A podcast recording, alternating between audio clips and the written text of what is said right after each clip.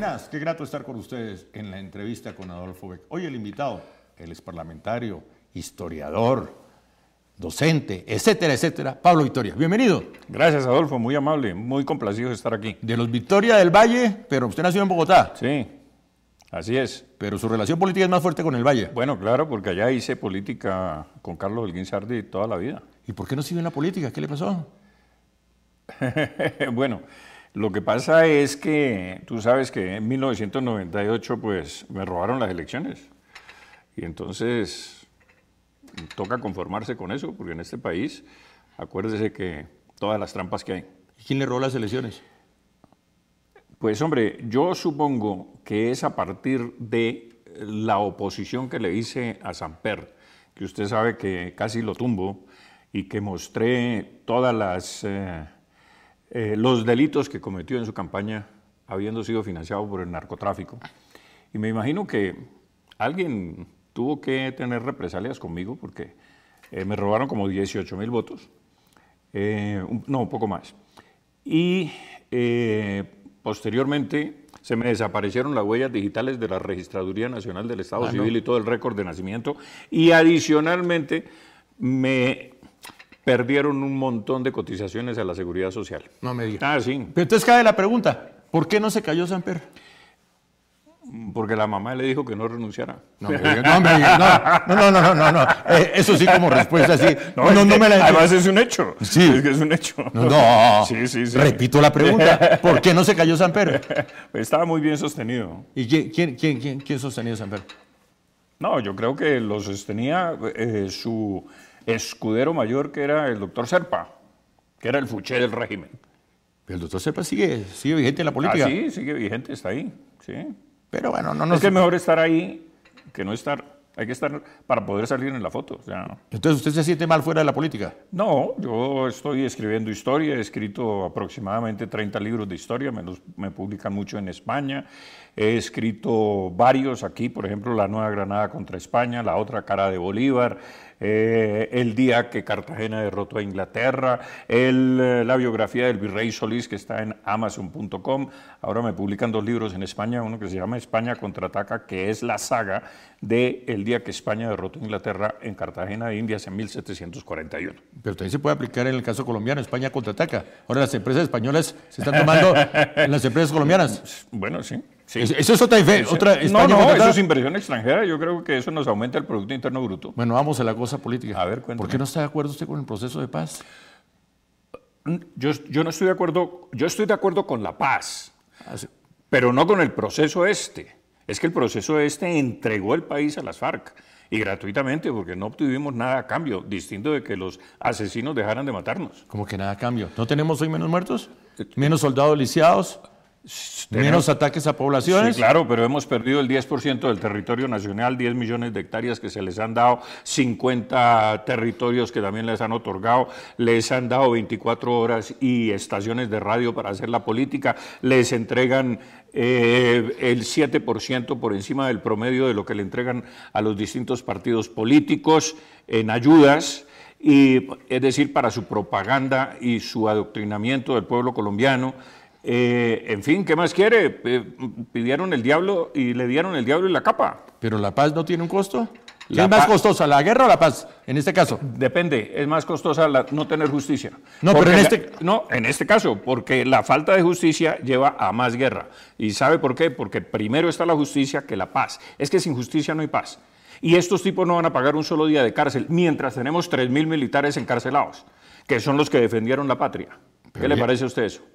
¿Usted cree que eso es una justicia que sirve o no sirve? Por ejemplo, ya le negaron la libertad al coronel Hernán Mejía.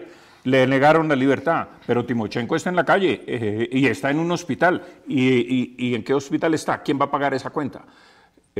¿Será que está siendo atendido por Café Salud? Lo acaban de trasladar a Cuba, ¿no? Lo acaban de trasladar a Cuba. No, parece que le trajeron un médico de Cuba. Espero que sea el mismo médico que le salvó la vida a Chávez. No, muy irónico usted. No, espero que se recupere. Pero insisto, usted como economista, ¿por qué no hablamos de los costos de la guerra y los costos de la paz? Es que el costo de la paz va a ser la toma del poder por parte de ellos, y eso sí que nos va a costar, porque vamos camino de Venezuela, por ejemplo. ¿De dónde saca usted eso? ¿Cómo que de dónde saco eso? Si es que les han dado 10 curules, dos periodos consecutivos, fuera de eso toda la plata del mundo en ayudas estatales que nosotros pagamos con la reforma tributaria, 110 billones de pesos le va a costar a Colombia haber tratado con la guerrilla esto. 110 billones a razón de 8 billones al año. ¿De dónde va a sacar el pueblo colombiano o el Estado 8 billones de pesos para reparar a las víctimas de las FARC? Cuénteme usted, le han entregado 10 millones de hectáreas. 10 millones de hectáreas. Sí, eso es el 10% o el 8% del territorio nacional. ¿A usted le han entregado algo? Es decir, mire, aquí el problema es el siguiente. El problema es que el Estado nos ha dicho que con los grandes delincuentes y grandes asesinos se puede negociar, pero con los pequeños asesinos no, eso no vale la pena. Pero usted habla eso es lo que nos está diciendo el Estado colombiano. Usted habla del Estado. Y que el delito paga. Usted habla del Estado. Además que el delito paga en este país. Y usted habla del Estado. Hablo del Estado. No habla de un gobierno liberal, de un gobierno... No, bueno, Santos que encarna el Estado. Él es el Estado encarnado. Pero usted sabe que es el Estado, la definición más amplia. Bueno, bueno, pero él es el que manda. Él es el que manda porque aquí se acabaron los tres poderes públicos. Se acabó la justicia independiente. Se acabó el Congreso independiente, entre otras cosas porque la justicia está legislando para el Congreso. Ellos son los que están legislando y están inventándose leyes inexistentes. Y el único que sirve aquí, en este país, realmente el que tiene el poder es el Ejecutivo. Y lo tiene a partir de la mermelada. Y en razón de la mermelada. Pero no es un problema particular del presidente Santos, ni es un problema particular del Partido Liberal. Es un problema particular de él porque su debilidad fue sacada ventaja, se le sacó ventaja, toda la ventaja del mundo por parte de las FARC, por su debilidad. Es el gobernante más débil que hemos tenido. Además, el más mentiroso, además, el más insincero, el más torcido que hemos tenido. ¿Y la responsabilidad del Partido Conservador? Ah, no, es que el partido, claro, tiene una responsabilidad, pero están arrodillados. Mi partido, qué vergüenza de partido, están arrodillados. Están arrodillados hasta que se les acabe la mermelada. Cuando ya vengan las próximas elecciones, entonces se levantan del suelo. ¿Ah? A ver a quién más se le arrodillan, o a ver quién pasa por enfrente de la calle de la soledad, que es en la que está el partido, a ver a quién se le pegan como candidato. Eso es lo que está pasando. ¿Y usted no está en el Partido Conservador? No, yo sigo siendo conservador. Lo que pasa es que yo no puedo admitir que las directivas del Partido Conservador arrodillen el partido ante la mermelada y ante el señor Santos. Se le arrodillen al Poder Ejecutivo, que no haya independencia del Congreso. ¿Cómo es así que el Congreso no puede discutir las leyes o el acuerdo de La Habana? ¿Cómo así que no puede discutirlo? Porque eso es lo que dijo Santos. Tiene sencillamente que aprobarlo, y aprobarlo en bloque, no uno por uno. Es que esto es terrible lo que está pasando. Usted no nota más. Fast track. ¿Cómo así que este señor se atreve a violar la Constitución delante de las narices de todo el pueblo colombiano y en este país no pasa nada? ¿Usted no se siente más tranquilo en la Colombia de hoy? No, porque vamos hacia Venezuela. Yo no me puedo sentir tranquilo. Claro que no.